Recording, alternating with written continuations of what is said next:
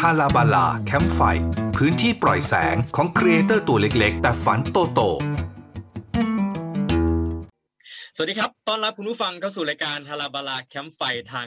101ในค่ำคืนนี้กันอีกเช่นเดิมนะฮะอยู่กับผมน้ำมนต์แล้วก็คุณดำพงศกรนะครับสวัสดีดำด้วยครับ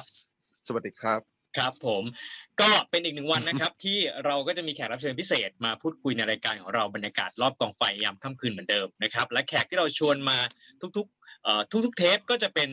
คนที่มีความโดดเด่นในด้านการทำคอนเทนต์ออนไลน์ซึ่งเราก็จะมาขอประสบการณ์จากพวกเขานี่แหละนะครับว่าพวกเขาทำคอนเทนต์บนโลกออนไลน์แล้วมันเป็นยังไงบ้างสนุกสนานมากน้อยขนาดไหนนะครับได้รับบทเรียนมีประสบการณ์อะไรมาบ้างนะครับวันนี้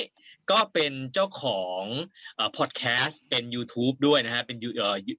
เรียกว่าเป็นยูทูบเบอร์แล้วกันนะฮะได้ไหมหรือว่าจะพอดแคสเตอร์ก็ได้มั้ยเพราะเดี๋ยวนี้หลายๆแพลตฟอร์มมันก็เอามามิกซ์กันได้หมดนะฮะ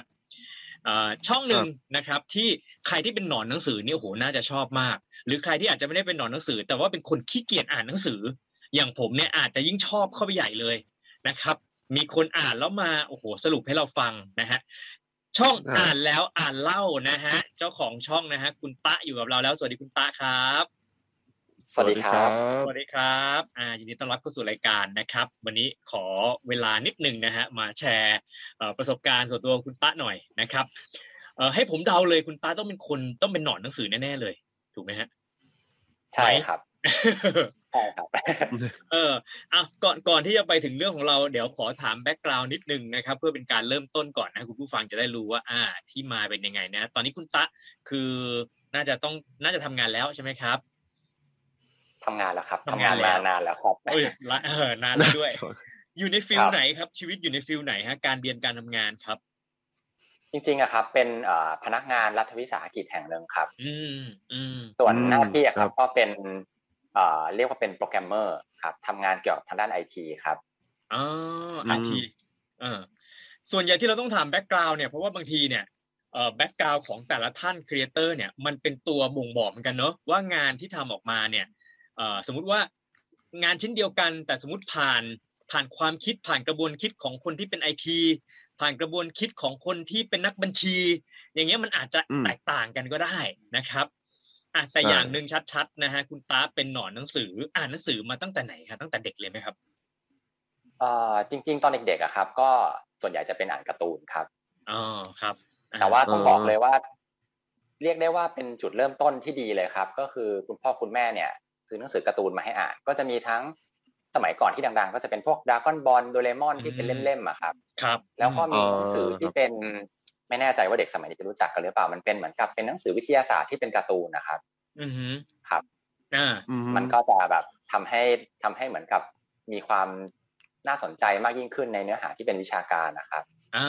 แล้วก็พอโตขึ้นมาครับก็จะแบบเริ่มเปลี่ยนไปอ่านแนวอื่นครับแนวไหนครับที่ชอบหลังจากตอนที่โตแล้วเนี่ยตอนที่โตแล้วอะครับส่วนใหญ่ก็จะเป็นหนังสือพัฒนาตัวเองครับแนว self help อะไรพวกนี้ how to อะไรพวกนี้ใช่มั้ยฮะใช่ครับแต่ว่าพออ่านไปเรื่อยๆอะครับมันก็จะเริ่มซ้ำๆกันเหรอใช่ครับแต่เนื้อหามันก็จะออกแนววนๆนะครับพอเราอ่านไปมากจนถึงจุดนึงมันก็จะเจอแบบจุดที่มันคล้ายๆกันในหลายๆเล่มครับเทคนิคจนตอนหลังอะครับก็เลยมาเริ่มเปลี่ยนเหมือนขยายขอบเขตออกไปเป็นหนังสือพวกแนวปรัชญาแนวนิยายอะไรพวกนี้ครับตอนนี้ก็จะปนกันไปหมดเลยครับหลังๆครับอุ้ยแล้วแต่ทำงานประจำอย่างนี้มีเวลาอ่านหนังสือขนาดไหนครับหรือว่าเป็นคนอ่านหนังสือไวจริงๆต้องแชร์เลยครับว่าอันนี้ครับถ้าสมมติว่าใครสนใจอยากทำพอดแคสต์แล้วบอกไม่มีเวลาเนี่ยครับผมคิดว่าทุกคนน่าจะมีเวลาเยอะกว่าที่ผมทำเพราะว่าตอนนี้ครับมีลูกเล็ก2คนก็คือต้องช่วยภรรยาเนี่ยดูลูกด้วยนะครับ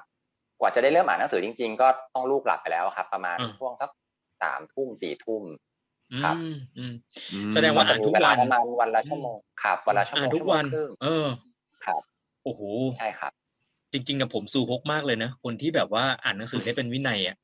เพราะผมเวลามีงานสัปดาห์หนังสือก็ซื้อมาก็อย่างที่เค้าเป็นมุกแซวกันน่ะซื้อมาตุนไว้ก่อนเอามาหนุนหัวนอนอะไรอย่างเงี้ยนะแล้วยิ่งเดี๋ยวนี้พอมันมีผมก็เป็นครับเป็นใช่มั้ยฮะแล้วทำยังไงครับทำยังไงฮะจริงๆต้อง ต้องเรียกว่าตัวทั้งพอดแคสต์แล้วก็นิสัยอ่านหนังสือตอนณปัจจุบันเนี่ยครับเกิดขึ้นมาเพราะว่าพอมีลูกคนแรกเลยครับก็คือสมัยก่อนนะครับก็จะเหมือนกับผู้ชายทั่วไปอะครับก็จะมีกิจกรรมยามว่างอ่านหนังสือนี่คงไม่ใช่เป็น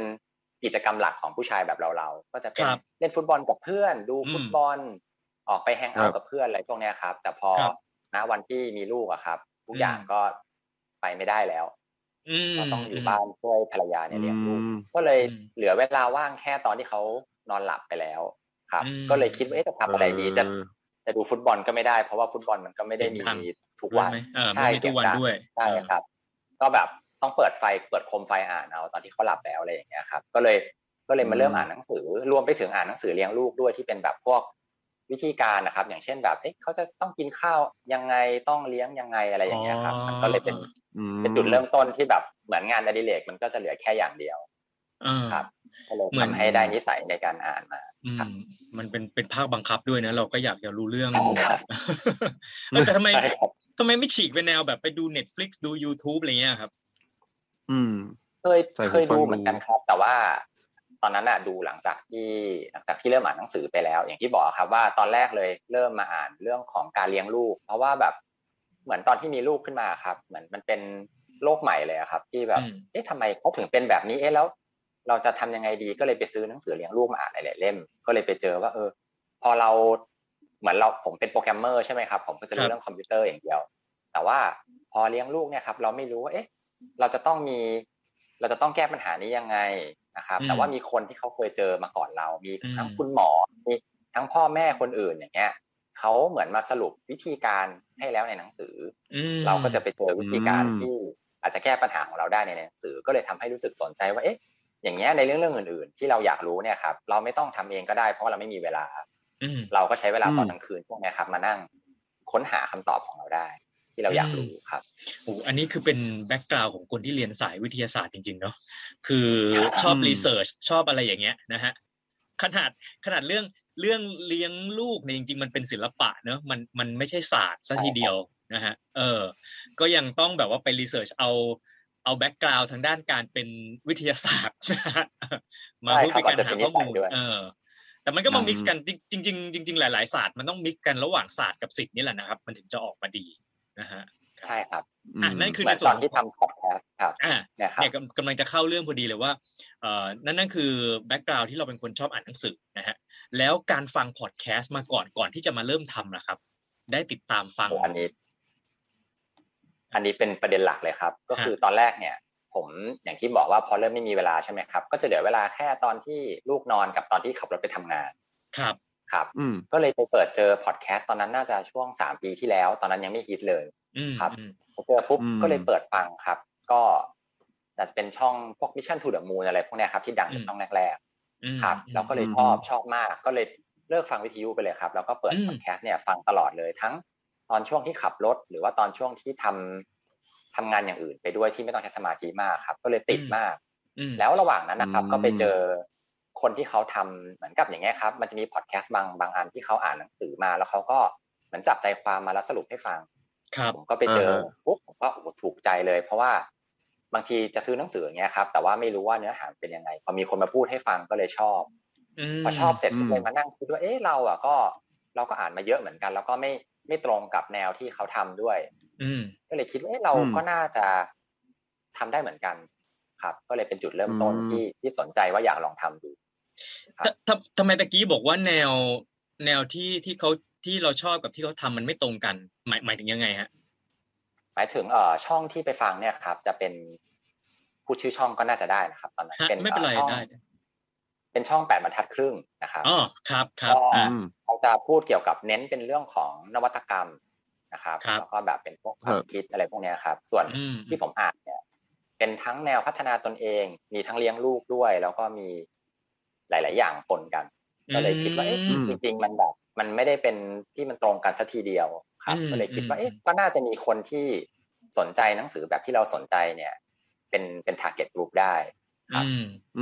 โอเคนั่นคือที่มาแต่เดี๋ยวขอย้อนกลับไปนิดนึงเนอะนะดำในฐานะที่เราก็ทำวิทยุตะกี้คุณต้ามีบอกว่าพอมาเจอพอดแคสต์ปุ๊บมันเลิกฟังวิทยุไปเลย เดี๋ยวเราจะตกงานเอานะทำไม ไปเ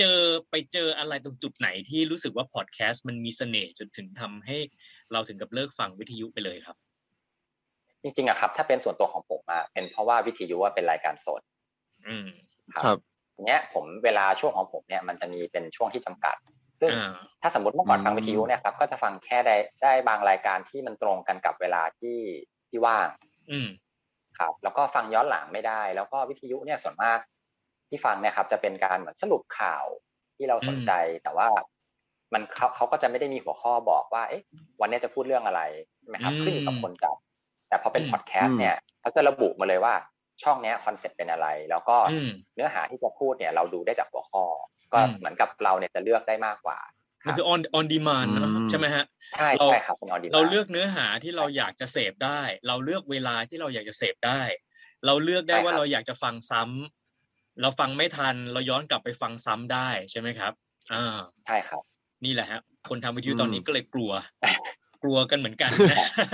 กลัวแบบนิวมีเดียที่เกิดขึ้นใหม่แต่มันก็มีข้อดีข้อเสียแตกต่างกันไปนะฮะจะไปว่าอย่างนั้นก็ไม่ได้หรอกนะโอเคเอาละเอาเป็นว่า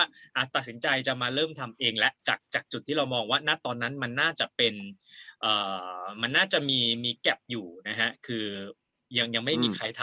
ำในแนวที่เราคิดอยากจะทำนะฮะซึ่งจริงๆณตอนนั้นผมว่าพอดแคสต์ช่องที่เป็นการสรุปหนังสือจริงๆเอาเข้าจริงมีเยอะไหมทำไมผมรู้สึกว่ามันผ่านตาเยอะจังเลยอาจจะเป็นช่วงหลังๆครับถ้าย้อนกลับไป3ปีที่แล้วเนี่ยน่าจะมีแค่แบบเรื่องแล้วก็ช่องของอาจารย์นพดลครับอีกช่องนึงอันนั้นเขาก็จะเน้นหนังสือทางด้านสายแบบ business อะไรอย่างเงี้ยใช่ไหมฮะเรื่องของการบริหารธุรกิจเรื่องของอาจจะมี self improvement บ้างน่าจะอย่างนั้นนะฮะใช่ครับนี่คุณตาเริ่มทำตอนปีไหนครับเริ่มทำประมาณ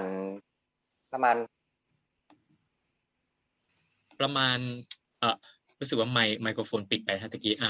เริ่มทำประมาณ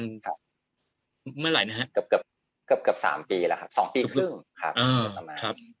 ใช่เพราะว่าผมเห็นช่องนี้มาถือว่านานพอสมควรเป็นช่วงที่แบบว่าพอดแคสต์ตอนที่แบบว่ามีคนเข้ามาเยอะๆเนี่ยช่องเนี้ยเล่าเนี่ยเราเห็นอยู่เราเห็นมาก่อนแล้วนะครับใช่ครับณตอนนั้นเนี่ยตอนที่ยังไม่ค่อยมีคนทำเยอะเนอะเมื่อ3ปีจริงๆมันก็เริ่มแล้วแหละนะครับโน้ตฮาวในการทำตอนนั้นเนี่ยคุณตาทำยังไงครับคือดูทำแบบลุยไปเลยหรือว่าไปหาข้อมูลก่อนว่าให้เขาต้องทำยังไงเราต้องวางแผนยังไงทำมาร์เก็ตติ้งยังไงวางคอนเซปต์ยังไงหรือไม่หรือว่าลุยเลยตั้งแต่ EP แรกลุยเลยครับลุยเลยครับก็คือไปซื้อไมค์มาครับแต่ว่าที่บอกครับว่าลุยไปเลยก็คือตอนแรกไปซื้อไมค์มาเป็นไมค์แบบเหมือนเป็นไมค์ที่เขาใช้เหน็บเสื้อครับทำแบบไม่ค่อยรู้เรื่องเลยครับถ้าใครฟัง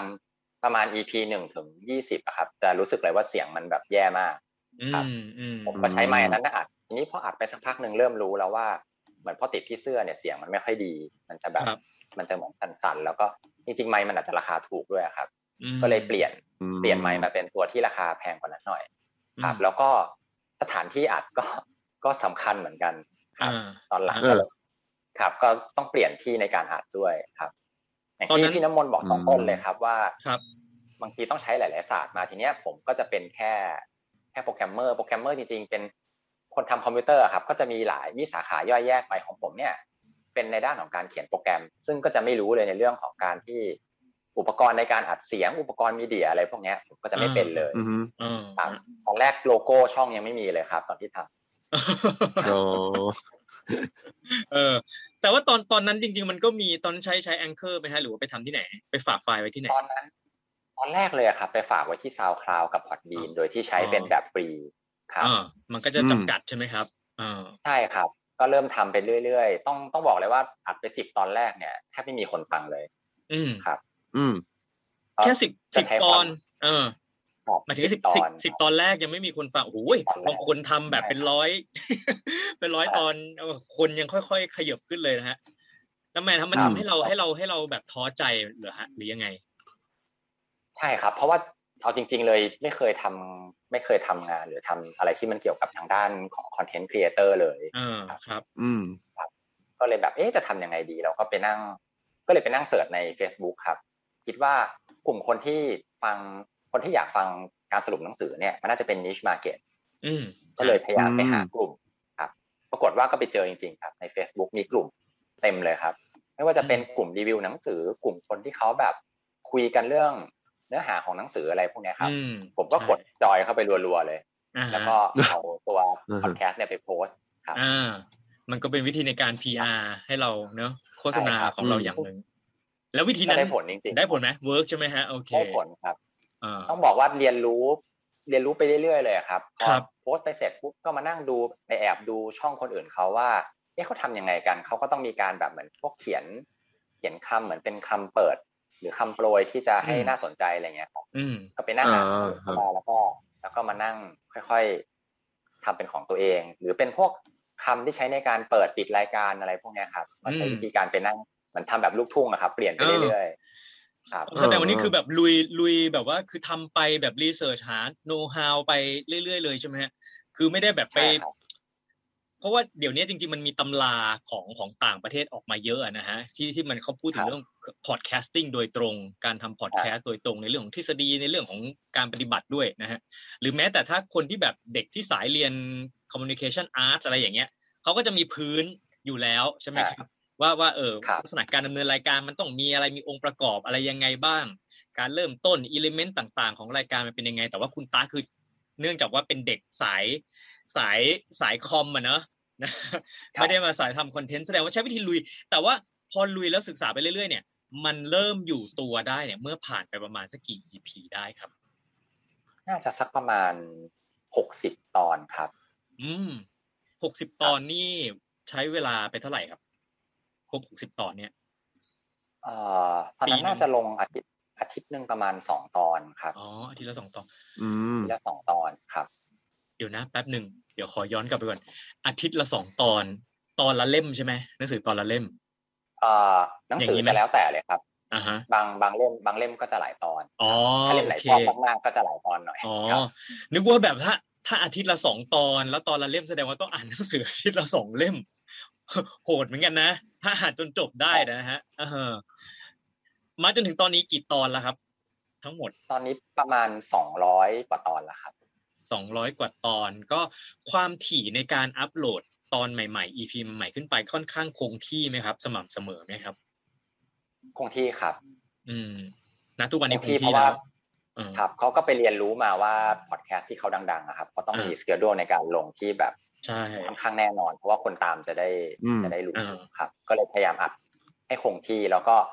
อาจจะมีทำสต็อกไว้บ้างครับเพราะว่าคือคีย์อย่างนึงคือมันต้อง consistency ความสม่ำเสมอนะฮะและการมาอย่างเนี่ยอย่างที่คุณตาบอกมาตรงเวลาจะทุกวันจันทร์พุธศุกร์ทุกวันเสาร์อาทิตย์อะไรก็ว่าไปนะครับครับโดยเฉลี่ยในแต่ละตอนนะครับคุณตาความยาวของแต่ละ EP เนี่ยคุณตากำหนดมั้ยครับหรือว่ามันแล้วแต่คอนเทนต์ของเรากำหนดเหมือนกันครับก็ประมาณอยากให้ได้สักประมาณ10ถึง15นาทีครับแต่ก็จะมีในบางตอนที่มันยาวเกินก็มีครับก็ไม่เป็นไรใช่มั้ยครับใช่ครับจริงๆเป็นวิธีส่วนตัวเลยครับว่าแบบเหมือนอย่างจริงๆแล้วคอนเทนต์ในการสรุปหนังสือเนี่ยครับหลังๆก็เริ่มมีคนทำเยอะใช่มั้ยครับครับผมก็พยายามจะคิดว่าแล้วทำยังไง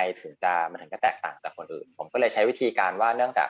ผมมาอ่านมาเยอะแล้วพออ่านมาเยอะปุ๊บเนี่ยมันเหมือนมีข้อมูลที่เราเนี่ยเก็บไว้ในตัวรวมถึงถ้าเป็นหนังสือ How to เนี่ยครับมันจะมีเรื่องของการที่เรานำวิธีการเหล่านั้นเนี่ยไปใช้เองเราไปปฏิบัติแล้วเราสามารถที่จะนำมาแชร์ได้ผมก็เลยใช้วิธีการว่าส่วนมากเนี่ยผมจะพูดถึงเนื้อหาของหนังสือแค่ประมาณ 70% แล้วผมจะใส่ประสบการณ์ของผมเองเนี่ยเข้าไปอีก 30% อาจจะเป็นเรื่องของว่าไปทดลองทำมาแล้วหรือว่ามันไปรีเลทกับหนังสือเล่มอื่นอย่างเงี้ยครับก็จะมาผสมกันเพื่อที่ให้คอนเทนต์มันแตกต่างจากช่องอื่นครับ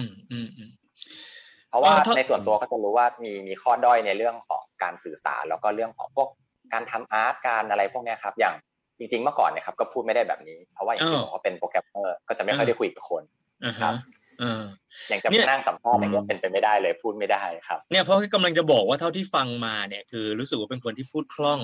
กำลังจะถามว่าการพูดคล่องเนี่ยเป็นแบ็คกราวด์มันตั้งติดตัวมาตั้งแต่ไหนแต่ไรหรือว่ามันเกิดจากการที่เราได้ทำมา200กว่า EP แล้วมันเป็นการพัฒนาสกิลของเราหรือเปล่าใช่ครับต้องบอกว่าใช่เลยครับอย่างสมัยก่อนตอนแรกเนี่ยครับก็จะพูดโหเรียกว่าติดขัดมากเลยครับครับจนก็ใช้วิธีการเดิมครับว่าเราอยากพูดคล่องเนี่ยผมก็ไปหาหนังสือมาอ่านก็ไปเจอหนังสือ Talk Light TED เขาสอนเขาสรุปวิธีการของการพูด TED Talk มาครับว่าวิธีการในการเล่าเรื่องที่ดีเนี่ยเป็นยังไงสมองคนเนี่ยเขาชอบเรื่องเล่าแบบไหนแล้วเราควรจะมีจังหวะอะไรอย่างเงี้ยครับก็ลองนำมาฝึกตามทั้งพูดในพอดแคสต์แล้วก็บางทีเวลามีงานอะไรเงี้ยครับมันก็ต้องไปนำเสนองานก็ทำลองปลูกไปเรื่อยครับจนตอนหลังก็คือแบบดีขึ้นเยอะครับมันได้ประโยชน์จริงๆใช่ไหมครับได้ประโยชน์จริงๆครับตอนแรก EP แรกที่ทำตอนที่เริ่มทำตอนนั้นเนี่ยในใจคือหวังว่าเราทำคอนเทนต์นี้ไปเพื่ออะไรครับเพื่อเป็นการให้มันเป็นเอาท์พุตออกไปหลังจากที่เราได้อินพุตจากการหนังสือมาเยอะๆหรือว่าต้องการทำเพราะว่าเอ้ยสนองนี้เห็นคนอื่นทำแล้วอยากทำบ้างหรือเอ้ยเผื่อมันเป็นรายได้ให้เราได้ในอนาคตตอนนั้นเนี่ยณตอนแรกเลยเนี่ยคิดว่ายังไงครับณตอนแรกเลยใช่ไหมครับก็เหมือนอย่างที่พี่น้ำมนต์พูดเลยครับว่าเรามีอินพุตเข้ามาเยอะแล้วเนี่ยจริงๆมันมีหนังสือเขียนเอาไว้เลยครับว่าอินพุตเนี่ยเป็นแค่ไม่ถึงครึ่งที่สำคัญจริงๆคือเอาท์พุตก็คือการที่เรามีอินพุตข้อมูลเข้ามาแล้วเนี่ยเราต้องมีการเหมือนกับทบทวนแล้วก็ได้ปล่อยของออกไปบ้างนะครับครับในส่วนของการอ่านหนังสือเนี่ยถ้าเกิดว่าใครรู้สึกว่าอ่านหนังสือแล้วจำเนื้อหาไม่ได้เนี่ยครับอันนี้เป็นประเด็นสำคัญเลยก็คือคุณอ่านเสร็จแล้วเนี่ยคุณอย่างสมมติเอาตัวผมเองดีกว่าอ่านหนังสือเข้าไปเสร็จปุ๊บเนี่ยผมต้องระหว่างที่ผมอ่านเนี่ยผมเจอประเด็นที่ผมชอบเนี่ยผมจะโน้ตเอาไว้อาจจะโน้ตเป็นเลขหน้าหรือว่าโน้ตเป็นหัวเรื่องย่อๆเอาไว้เสร็จปุ๊บพอผมจะมาทำพอดแคสต์ครับผมก็ต้องร่างสคริปต์โดยการที่อาจจะอ่านอีกรอบนึงเพื่อที่จะมาจดเป็นเนื้อหาเป็นสคริปต์เสร็จปุ๊บแล้วเนี่ยครับหลังจากนั้นผมต้องพูดซ้ำอีกรอบนึงก็จะกลายเป็นเหมือนกับว่าเราเนี่ยทำ3รอบอ่านแล้วก็ช็อตโน้ตแล้วก็พูดครับซึ่งหลังจากที่ลองมาครับมันทำให้จำเนื้อหาหลักๆเนี่ยได้แม่นยำเลยครับเหมือนในพอดแคสต์200กว่าตอนทั้งหมดเนี่ยครับส่วนใหญ่ก็คือจะจำเนื้อหาได้ค่อนข้างแม่นเลยครับแสดงว่าเท่าที่ฟังมาตอนนี้แสดงว่าอานิสงส์เต็มๆที่เกิดกับเราในช่วงที่ทำมา3ปีเนี่ยมันก็คือตัวเราจริงๆเลยถูกไหมฮะเพราะว่ามันเหมือนเป็นการทบทวนใช่ไหมฮะแล้วก็ในขณะเดียวกันก็กลายเป็นธรรมทานไปด้วยนะคือคนอื่นก็ได้รู้ไปด้วยโดยปริยายถูกไหมครับใช่ครับแต่มองในเรื่องของการหารายได้บ้างไหมครับจริงๆเคยมองเหมือนกันครับครับแต่ว่าตั้งแต่ตอนนั้นที่เป็นมีช่วงโควิดเข้ามาครับเหมือนทุกอย่างของทั้งสปอนเซอร์อะไรพวกนี้ก็หยุดไปแล้วก็คิดด้วยว่าในส่วนของตัวเองอะครับตัวพอดแคสต์เนี่ยมันค่อนข้างจะเป็นตลาดเฉพาะก็คือเป็นเรื่องของหนังสือครับแต่ต้องบอกว่าหลังจากที่ทางรายการติดต่อเข้ามาครับตอนนี้มีคนติดต่อเข้ามาแล้วตอนนี้เริ่มมีรายได้นิดหน่อยแล้วครับอ๋อเหรอฮะอ๋อใช่ครับสปอนเซอร์เป็นการโคกันครับอ๋อโอเคอ๋อแล้วก่อนหน้านั้นคือที่มาลักษณะแบบเป็นสปอนเซอร์อะไรเงี้ยยังไม่เห็นใช่ไหมฮะมีมาบ้างประมาณนิดหน่อยครับแต่ว่าก็หายไปครับเพราะว่าคือแค่เท่าที่เราคุยกับคอนเทนต์ครีเอเตอร์มาหลายท่านเนี่ยนะฮะ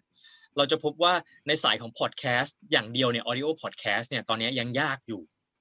ในการหาสปอนเซอร์ถ้าไปเทียบกับทางฝั่ง YouTube นะครับ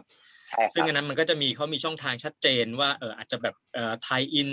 สินค้าแล้วก็รวมไปถึงรับค่าโฆษณาจากตัวสปอนเซอร์จากตัวแพลตฟอร์มเองด้วยนะฮะแต่ตอนนี้พอดแคสต์เนี่ยในเมืองไทยมันยังไม่มีแต่จริงๆต่างประเทศคือเขามีแล้วนะฮะระบบใช่ไหมฮะระบบไอ้monetization ของเขาเนี่ยมันค่อนข้างมันค่อนข้างเป็นมาตรฐานแล้วใช่ครับคุณตะมองเสียเงินด้วยครับตอนนี้ใช่ใช่ใช่เข้าโฮสต์ครับเยอะเหมือนกันเป็นหลายปีครับแสดงว่าตอนนี้ทำไปแพชชั่นล้วนๆเลยเหมือนกันนะถ้าจะมองไปว่าแบบนั้นนะฮะที่ยังคงทำมาได้อยู่นะวันนี้อย่างมีวินัยเนี่ยใช่ไหมครับจริงๆก็คิดตอนนั้นก็คิดว่าค่าที่เป็นค่าเสียค่าโฮสต์นะครับเป็นค่าเหมือนกับแบบเป็นค่าเรียนนะครับเป็นการเรียนวิชาแบบวิชาการสื่อสารการพูดอะไรพวกนี้ครับก็เลยจ่ายไปครับเราไม่ได้มองในมุมนี้เนาะ ว่าจะได้สบายใจจะได้สบายใจใช่ที่เราค่าไมโครโฟนที่ไปซื้อมาค่าอะไรค่าอินเทอร์เน็ตค่าไฟค่าเวลาอะไรเงี้ยจริงๆมันคือค่าการพัฒนาตัวเองนั่นแหละจริงๆแล้วใช่ครับนะฮะฟังอย่างนี้แล้วแบบเรารู้สึกว่าเรามันเป็นแรงกระตุ้นให้หลายๆคนได้เหมือนกันนะนี่แม้แต่ตัวผมเองด้วยนะฟังอย่างนี้รู้สึกสบายใจคิดให้เราสบายใจครับมองอนาคตของช่องอ่านแล้วอ่านเล่าไว้ยังไงบ้างครับคุณปะมีวางแผนไว้ยังไงมียาวๆไหมหรือว่ากันครับทำไปเรื่อยๆครับจริงๆครับจริงๆก็จะเน้นว่าแบบเหมือนกระทำอย่างที่บอกครับว่าประโยชน์อย่างแรกเลยที่ได้ก็คือเป็นการทบทวนเป็นการทำเอาท์พุตใช่ไหมครับแล้วก็มันได้ประโยชน์กับตัวเองก็คือได้ข้อมูลต่างๆที่เราสงสัยปัญหาที่เราต้องการจะตอบครับเข้ามาแล้วก็มันนำไปใช้ประโยชน์ได้จริงๆครับไม่ว่าจะเป็นเรื่องของอย่างที่บอกว่าเป็นการเลี้ยงลูกนะครับการเวลาทำงานเนี่ยครับอย่างผมเป็นคนทำงานออฟฟิศเนี่ยครับข้อมูลต่างๆที่ไปอ่านมาเนี่ยครับก็มันนำมาใช้ประยุกต์ได้กับงานได้จริงๆพอเหมือนเราอะครับมีขอบเขตความรู้ที่กว้างขึ้นเราก็จะไปคุยงานกับคนอื่นหรือว่าบางทีเราไปคุยงานกับฝ่ายอื่นที่เขาเป็นความรู้คนละแขนงกันเนี่ยมันก็ทำให้คุยกันได้ง่ายยิ่งขึ้นครับส่วนเรื่องของสปอนเซอร์เนี่ยก็จริงๆก็ลึกๆก็คาดหวังอยู่เหมือนกันครับแต่ก็ไม่ได้คาดหวังมากครับก็พยายามจะไม่อยากจะทิ้งคอนเซ็ปต์ของรายการไม่อยากจะไปเปลี่ยนอะไรมากอยากจะให้คงตรงนี้ไว้เป็นหลักมากกว่าแบบไม่อยากจะไปเปลี่ยนเนื้อหาหรือไปเปลี่ยนอะไรเนี่ยตามตัวสปอนเซอร์มากจนเกินไปนอกจากว่าเข้ากันได้จริงๆครับถึงจะเลือกมาครับงั้นถ้าอย่างนะตอนนี้นะฮะสมมุติว่าคุณผู้ฟังที่ยังไม่ได้รู้จักช่องนี้จะบอกเขาบอกว่าคอนเซ็ปต์ของเรานะครับแนวของเราณตอนนี้ของช่องอ่านแล้วอ่านเล่าเนี่ยมันคือยังไงครับคุณตา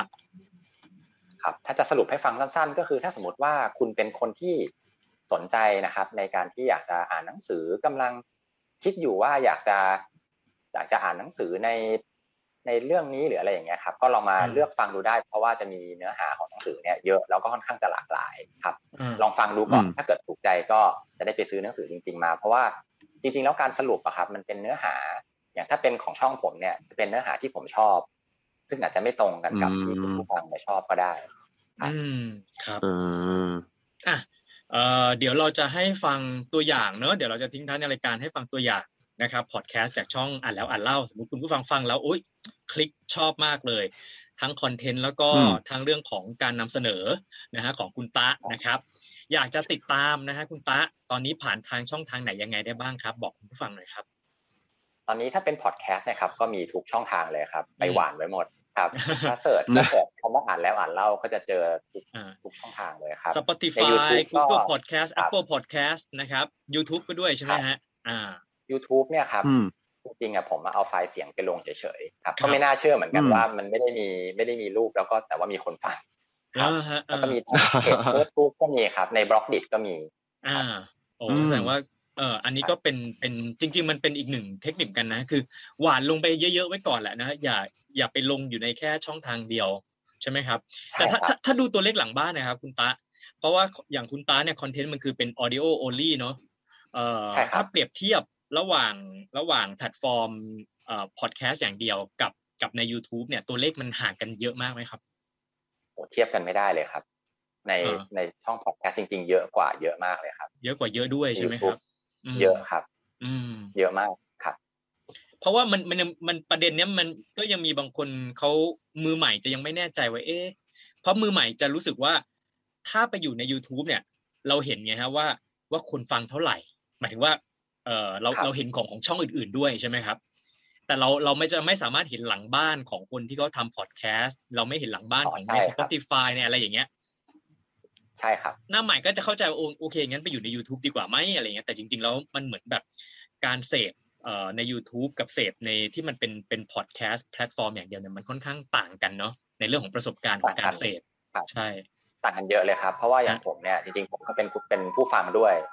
ถ้าเป็นตัวแอปครับตัว YouTube เนี่ยมันจะรันเป็นแบ็คกราวด์ข้างหลังไม่ได้ก็คือคุณต้องเปิด YouTube เนี่ยทิ้งไว้แต่ถ้าเป็นพอดแคสต์เนี่ยมันจะรันเป็นแบ็คกราวด์ได้ในทุกโปรแกรมเลยก็คือเปิดพอดแคสต์ทิ้งไว้แล้วอาจจะปิดหน้าจอหรือว่าไปเปิด Facebook ไปด้วยอย่างเงี้ยได้มันก็จะมีเสียงพูดมาตลอดครับโอเคแล้วก็มีฟีดแบคด้วยครับจริงนะครับ เอาละฮะเดี๋ยวจะให้คุณผู้ฟังนะฮะได้ฟังตัวอย่างนะฮะจากช่องอ่านแล้วอ่านเล่านะฮะส่งท้ายรายการในวันนี้แล้วก็อย่าลืมนะฟังแล้วชอบนะครับอย่างที่ผมโปรยหัวมาตั้งแต่ตอนต้นบางคนอาจเป็นผมว่ามีหลายคนอย่างผมเนี่ยอยากรู้อะเนื้อหาในหนังสือเล่มนี้อะไรอย่างเงี้ยแต่แบบแต่ไม่อยากอ่านเต็มมันท้อเล่มไม่อยากอ่านเต็มมีคนเขาอ่านแล้วเขาย่อยมาให้เราอะไรอย่างเงี้ยสมมติถ้าหากเราฟังแล้วเราชอบเราก็ค่อยอาจจะไปตามซื้อหนังสือเล่มจริงแล้วมาเก็บดีเทลอีกทีนึงอย่างเงี้ยนะฮะมันก็ดีใช่ไหมครับก็เลยจะฝากช่องอ่านแล้วอ่านเล่าเอาไว้นะฮะอีกช่องหนึ่งนะครับเอาล่ะวันนี้ขอบคุณคุณตะมากเลยนะครับที่สละเวลามาแชร์ประสบการณ์ให้เรานะครับครับคุณตะมากเลยครับขอบคุณนะครับครับสวัสดีครับสวัสดีครับแล้วคุณผู้ฟังครับรายการฮาราบาราแคมป์ไฟวันนี้นะฮะเราลาไปก่อนนะครับพร้อมกับช่องอ่านแล้วอ่านเล่าพอดแคสต์นะครับเรา3คนลาไปก่อนสวัสดีครับสวัสดีครับสวัสดีครับเป้าหมายของมนุษย์ที่อยากจะเป็นพระเจ้าคืออะไรครับสวัสดีครับยินดีต้อนรับเข้าสู่อ่านแล้วอ่านเล่าพอดแคสต์ที่จะหยิบเอาเรื่องราวจากหนังสืออันหลากหลายมาให้กับคุณใน EP นี้นะครับก็จะเป็น EP แรกของซีรีส์หนังสือเล่มหนาอีกเล่มหนึ่งนะครับโฮโมดิอุสครับหนังสือเล่มนี้ครับเป็น1ใน3หนังสือของซีรีส์นะครับของคุณยูวัล โนอาห์ แฮรารีนะครับผู้เขียนชื่อดังที่เขียนหนังสือเซเปียนนะครับแต่ว่าในธีมของหนังสือโฮโมดิอุสเนี่ยครับก็จะค่อนข้างแตกต่างกันไปกับหนังสือเซเปียนนะครับเซเปียนเนี่ยเป็นเรื่องของการเล่าประวัติศาสตร์ของการกำเนิดจนถึงปัจจุบันของมนุษย์นะครับส่วนโฮโมดิอุสเนี่ยจะเป็นเรื่องของที่คุณยูวัลเนี่ยเขาใช้อดีตนะครับมาทำนายอนาคตก็คือหลักๆเลยจะพูดถึงเรื่องว่ามนุษย์ในอนาคตโลกในอนาคตจะเป็นยังไงนะครับเรามาเริ่มกันเลยดีกว่านะครับตัวบทนำของหนังสือเนี่ยครับเขาก็พูดถึงเรื่องของว่าหลายพันปีที่ผ่านมาเนี่ยครับมนุษย์เราเนี่ยต้องต่อสู้กับปัญหาใหญ่ระดับโลกเลยเนี่ย3เรื่องนะครับเรื่องแรกเลยก็คือเรื่องของความอดอยากครับในยุคเกษตรกรรมนะครับภัยธรรมชาติเนี่ยส่งผลต่อผลผลิตทางการเกษตรของเราเนี่ยอย่างรุนแรงมากเลยนะครับรุนแรงขนาดไหนรุนแรงขนาดที่ว่าอาจจะทำให้คนทั้งหมู่บ้านเนี่ยไม่มีอาหารกินครับแล้วก็สุดท้ายก็อดตายนะครับแต่ในช่วง100ปีที่ผ่านมาเนี่ยครับด้วยความก้าวหน้าทางเทคโนโลยีทำให้ผลผลิตทางการเกษตรของมนุษย์เนี่ยดีขึ้นมากๆรวมไปถึงชีวิตแล้วก็ความเป็นอยู่ทางด้านอาหารเนี่ยดีขึ้นอย่างมากมายเลยนะครับซึ่งสุดท้ายแล้วครับภาวะอดอยากเนี่ยก็แทบจะหมดไปจากโลกแล้วในปัจจุบันแล้วก็ต้องนับว่าเป็นครั้งแรกเลยครับในประวัติศาสตร์ของเผ่าพันธุ์มนุษย์เลยที่มีคนตายจากการบริโภคอาหารมากเกินไปเนี่ยมากกว่าคนที่ขาดอาหารตายเสียอีกนะครับในปัจจุบันเนี่ยครับเรากลับกลายเป็นว่าเราอยู่ในยุคที่น้ำตาลเนี่ยดูเหมือนจะเป็นอันตรายมากกว่าระเบิดซะอีกนะครับอันนี้ก็คือเป็นประเด็นแรกนะครับส่วนข้อที่2ครับที่เป็นปัญหาของมนุษย์มายาวนานมนุษย์สมัยก่อนเนี่ยนะครับก็คือเรื่องของโรคระบาดครับอันนี้ต้องเล่าย้อนกลับไปในปีค.ศ. 1330ครับเกิดโรคระบาดนะครับที่มีชื่อว่า Black Death หรือถ้าเรียกเป็นภาษาไทยครับก็คือการโรคครับโรคเนี้ยทำให้มีคนตายถึงประมาณ1ใน4ของคนในทวีปยุโรปและเอเชียเลยนะครับตีคร่าวๆก็ประมาณ100กว่าล้านคนเลยนะฮะเหตุการณ์ถัดมานะครับในยุคล่าอาณานิคมเนี่ยหนังสือก็เล่าถึงว่าในสมัยที่ชาวสเปนเนี่ยครับเขาล่องเรือไปแล้วก็ไปเจอชาวพื้นเมืองเนี่ยครับชาวสเปนเนี่ยได้นำเชื้อโรคนะครับไปให้กับคนเผ่ามายาและก็คนเผ่าแอสแท็กเนี่ยครับซึ่งคนพวกนี้ไม่เคยเจอโรคพวกนี้มาก่อนเลยก็ทำให้ไม่มีภูมินะครับทำให้คนพื้นเมืองเนี่ยถึงกว่า 90% เลยต้องตายจากโรคระบาดนะครับ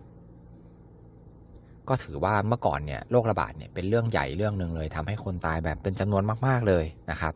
แต่ในปัจจุบันเนี่ยครับ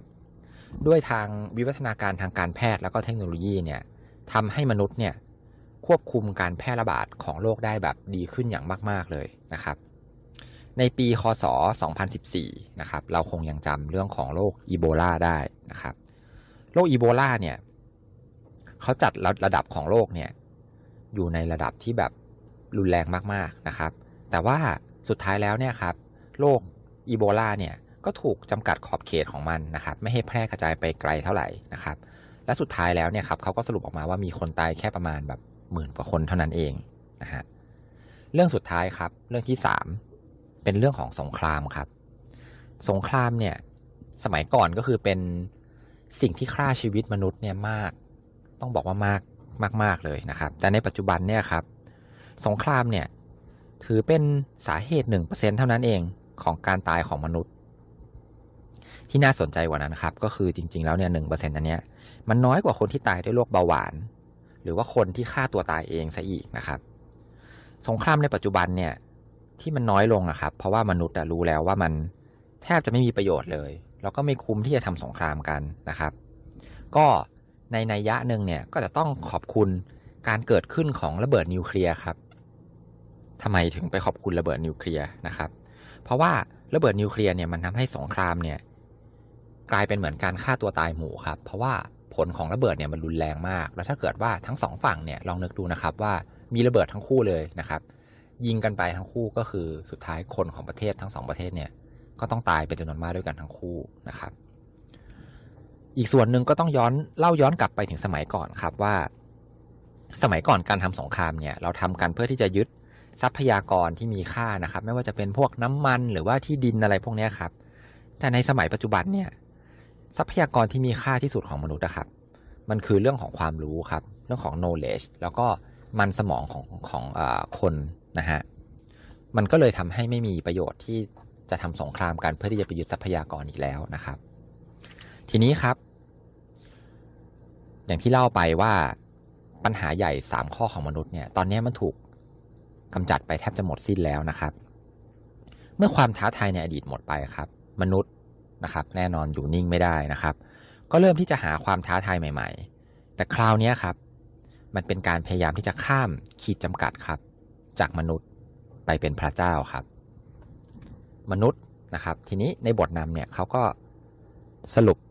เขาก็เลสประเด็นขึ้นมานะครับว่ามีสิ่งที่มนุษย์เนี่ยพยายามที่จะทำเนี่ยเป็นปัญหาใหม่อีก3ปัญหานะครับแต่ถ้าแก้3ปัญหานี้ได้เนี่ยมนุษย์ก็จะกลายเป็นพระเจ้าจริงๆก็ได้ครับข้อแรกเลยครับเรื่องของความเป็นอมตะครับก็คือไม่ตายนะครับในทางวิทยาศาสตร์สมัยใหม่เนี่ยต้องบอกว่านักวิทยาศาสตร์เนี่ยมองความตายเนี่ยครับที่ไม่ได้เกิดจากอุบัติเหตุหรือทุกจากการฆ่าเนี่ยครับความตายหมายถึงเหมือนกับหมดอายุไขไปเองเนี่ยมันเป็นปัญหาเชิงเทคนิคเท่านั้นเองซึ่งแปลว่าอะไรครับมันแปลว่ามันสามารถที่จะแก้ไขได้ครับเห็นได้จากอัตราการเพิ่มขึ้นของอายุไขเฉลี่ยของคนเนี่ยครับที่เพิ่มขึ้นเรื่อยๆนะครับก็คือวิทยาการทางการแพทย์แล้วก็ทางเทคโนโลยีเนี่ยค่อยๆแก้ปัญหาเรื่องนี้ได้ทีละเรื่องนะครับทีนี้ลองนึกดูครับว่าถ้าอายุไขเราเพิ่มขึ้นมากๆเลยเนี่ยครับจากการที่เราจะเกษียณ60เนี่ยเป็นเกษียณอายุ100 ปีเนี่ยในอนาคตอันใกล้เนี่ยครับมันก็อาจจะเป็นไปได้นะครับแล้วมันก็คงจะทำให้เกิดการเปลี่ยนแปลงขึ้นในโลกเนี่ยอีกเยอะเลยทีเดียวนะครับทีนี้แล้วเราจะอายุยืนขึ้นนะครับได้ยังไงนะครับยูวัลเนี่ยคนเขียนเนี่ยครับเขาก็พูดว่ามันน่าจะเป็นเรื่องของการฟื้นฟูอวัยวะนะครับหรือว่าอาจจะเป็นการเปลี่ยนอวัยวะนะครับการปลูกถ่ายอวัยวะแล้วก็นำไปเปลี่ยนนะครับเปลี่ยนอวัยวะเนี่ยเป็นของใหม่ไปเลยซึ่งในอนาคตก็อาจจะเป็นไปได้นะครับอันนี้ก็คือเรื่องของความเป็นอมตะอย่างที่2ครับเรื่องพอคุยถึงเรื่องอายุยืนแล้วก็ไม่ตายไปแล้วเนี่ยก็มาพูดถึงเรื่องของความสุขครับทางจิตวิทยาเนี่ยครับต้องบอกว่าความสุขเนี่ยครับเขาเทียบได้จากว่าความเป็นจริงนะครับมันตรงกับความคาดหวังเนี่ยมากขนาดไหนนะครับอันนี้เป็นเรียกได้ว่าคล้ายๆกับสมการความสุขนะครับคือถ้าความจริงที่เกิดขึ้นเนี่ยตรงกับความคาดหวังของคุณมากก็แสดงว่าคุณเนี่ยมีความสุขมากนะครับทีนี้ในปัจจุบันนะครับความก้าวหน้าทางด้านเทคโนโลยีเนี่ยจะบอกว่ามันอาจจะเป็นข้อเสียก็ได้ครับมันก็เลยทำให้คนเนี่ยมีความคาดหวังเนี่ยที่จะได้ในสิ่งที่ต้องการเนี่ยสูงขึ้นเรื่อยๆนะครับคำถามก็คือพอความคาดหวังสูงขึ้นนะครับความ เป็นจริงที่เกิดขึ้นได้เนี่ยโอกาสมันก็น้อยลงใช่ไหมครับแล้วมนุษย์เนี่ยมีความสุขเนี่ยลดลงหรือเปล่าเพราะเทคโนโลยีที่ก้าวหน้าขึ้นนะครับทีนี้มาพูดถึงทางชีววิทยากันบ้างนะครับเขาก็บอกว่าความสุขเนี่ยมันเป็นฮอร์โมนอย่างหนึ่งซึ่งฮอร์โมนอันเนี้ยมันจำเป็นต่อการดำรงชีวิตครับยกตัวอย่างนะครับความสุขเนี่ยสังเกตได้ว่ามันจะมีระยะเวลาที่สั้นนะครับความสุขตรงนี้ครับมันเกิดขึ้นเพราะว่าเขาอะต้องพยายามให้มันเกิดประโยชน์ขึ้นก่อนนะครับที่มันมีประโยชน์ต่อการดำรงชีวิตครับยกตัวอย่างเช่นของการสืบพันธุ์เนี่ยครับในช่วงที่สัตว์หรือคนเนี่ยสืบพันธุ์กันนะครับก็คือมีเพศสัมพันธ์กันเนี่ยเขาก็จะปล่อยฮอร์โมนที่มันทำให้มนุษย์เนี่ยมีความสุขจะได้อยากสืบพันธุ์กันนะครับเผ่าพันธุ์จะได้เจริญต่อไปได้นะครับหรือแม้แต่เรื่องของการกินน้ำตาลนะครับเรากินน้ำตาลเข้าไปแล้วเราก็แฮปปี้หรือเรากินไขมันเข้าไปแล้วเราก็แฮปปี้นะครับเพราะว่าแร่ธาตุพวกนี้มันจำเป็นต่อการดำรงชีวิตสมัยก่อนเนื่องจากว่าหาอาหารได้ยากนะครับในพาร์ทเนี่ยหนังสือเขาก็พูดถึงเรื่องของความสุขแล้วก็เขาก็พูดว่าถ้าวันหนึ่งเนี่ยเราควบคุมฮอร์โมนพวกนี้ได้เนี่ยครับเราก็อาจจะทำอะไรสักอย่างหนึ่งให้เราเนี่ยสามารถที่จะควบคุมความสุขได้ให้เรามีความสุขมากๆนะครับสุดท้ายครับข้อ3เมื่อเราไม่แก่ตายนะครับเป็นอมตะไปแล้วนะครับสามารถที่จะมีความสุขได้ทุกครั้งที่ต้องการแล้วเนี่ยเราก็อาจจะอยากเป็นพระเจ้าครับนะครับอย่างที่บอกว่า2ข้อที่แล้วเนี่ยเมื่อวันหนึ่งในอนาคตมนุษย์สามารถที่จะออกแบบแล้วก็ควบคุมทั้งร่างกายและจิตใจได้ครับมนุษย์ก็อาจจะพยายามที่จะเพิ่มพลังนะครับเพิ่มความสามารถให้กับตนเองอย่างเช่นการปรับเปลี่ยนพันธุกรรมนะครับหรือแม้แต่การผสมร่างของตนเองเนี่ยเข้ากับหุ่นยนต์นะครับก็เป็นไปได้นะฮะลองนึกดูครับว่าการรักษาเนี่ยครับมันเท่ากับการอัปเกรดหรือเปล่านะครับอย่างเช่นเรื่องของความจำครับคนที่สมัยนี้เป็นโรคความจำเสื่อมนะครับถ้าวันหนึ่งเราคิดยาที่ทำให้โรคความจำเสื่อมเนี่ยมันหายได้ครับแล้วคิดว่ามนุษย์เนี่ยจะเอายาเนี่ยมาใช้สำหรับใช้กับคนธรรมดาเพื่อให้ความจำของเราเนี่ยดีขึ้นได้หรือเปล่านะครับหรือแม้แต่ยาไวอากราที่จริงๆแล้วเนี่ยเขาทำขึ้นมาเพื่อแก้ปัญหาของคนที่เสื่อมสมรรถภาพทางเพศเนี่ยครับเขาก็เอาให้คนที่ปกติเนี่ยกินเพื่อที่จะให้มีเรื่องของทางเพศเนี่ยที่ดีขึ้นนะครับหรือแม้แต่กระทั่งการสัญญกรรมครับจริงๆแล้วเนี่ยมันมีไว้สำหรับการที่คนประสบอุบัติเหตุมานะครับแล้วก็ซ่อมแซมร่างกายบางส่วนเนี่ยให้เหมือนคนปกติเนี่ยแต่เราก็นำมนุษย์เนี่ยก็นำเรื่องพวกนี้มาใช้เพื่อปรับเปลี่ยนตัวเองให้หน้าตาดีขึ้นนะครับหรือแม้แต่เรื่องของเมื่อกี้ที่บอกว่าเราผนวกร่างเข้ากับหุ่นยนต์นะครับแขนเทียมนะครับถ้าคนที่แบบพิการไม่มีแขนเนี่ยหรือสูญเสียแขนไปนะครับแล้วเราเอาแขนกลมาติดปุ๊บเนี่ยเราใช้งานได้วันหนึ่งเหมือนกับคนปกติเลยแล้วถ้าเกิดคนธรรมดาครับอยากจะแข็งแรงขึ้นแล้วไปเปลี่ยนแขนตัวเองให้เป็นเหล็กเนี่ยมันเป็นไปได้หรือเปล่านะครับหรือแม้แต่ในอนาคตนะครับถ้าวันหนึ่งเนี่ยเราสามารถที่จะอัปโหลดข้อมูลทั้งหมดในสมองของเราเนี่ยไปใส่ไว้ในโรบอทนะครับเราก็อาจจะกลายเป็นคนที่อยู่ได้โดยที่ไม่ตายเลยก็ได้หรืออาจจะอัปโหลดเนื้อหาหรือว่าข้อมูลจากหัวสมองคนอื่นเข้ามาในหัวสมองเราก็อาจจะเป็นไปได้นะครับคือฟังดูแล้วอ่านหนังสือเล่มนี้แล้วก็เหมือนดูนิยายวิทยาศาสตร์นะครับโฮโมเซเปียนเนี่ยครับชื่อมันก็คือมนุษย์ผู้ชาญฉลาดนะครับหนังสือเนี่ยเขาก็พยายามจะพูดว่า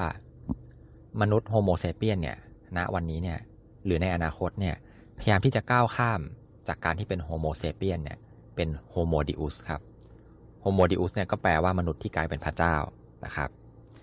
และเนื้อหาในวันนี้ครับก็คือบทนำของหนังสือโฮโมดิอุสครับต้องบอกเลยว่าบทนำยาวมากนะครับเนี่ยประมาณที่พูดวันนี้ครับประมาณ100หน้านะครับคือแค่บทนำอย่างเดียวนะครับก็จากที่อ่านมานะครับก็อนาคตก็ดูค่อนข้างน่ากลัวมากเลยนะครับลองนึกดูครับยกตัวอย่างง่ายๆว่าแบบ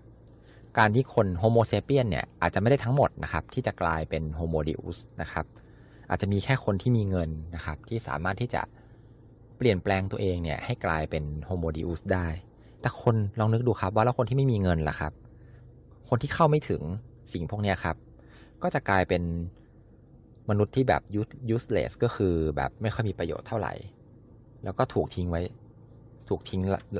เบื้องหลังนะครับเหมือนในแบบหนังที่เราเคยดูกันมานะครับ โอเคครับวันนี้เนื้อหาอาจจะยาวหน่อยนะครับเป็นเอพิโซดแรกของหนังสือเล่มยาวอีกเล่มหนึ่ง Homo Deus นะครับวันนี้ถ้าเกิดใครฟังแล้วรู้สึกชอบนะครับก็ฝากกดแชร์ให้เพื่อนๆเนี่ยได้เข้ามาฟังกันด้วยนะครับแล้วก็ฝากติดตามรับฟังอ่านแล้วอ่านเล่าพอดแคสต์ทุกช่องทางไม่ว่าจะเป็นบน Podbean SoundCloud นะครับแล้วก็ฝากกดไลค์ Facebook Fanpage ของเราด้วยนะครับสำหรับวันนี้ก็ขอขอบคุณผู้ฟังทุกท่านที่ติดตามรับฟังอ่านแล้วอ่านเล่าพอดแคสต์สวัสดีครับ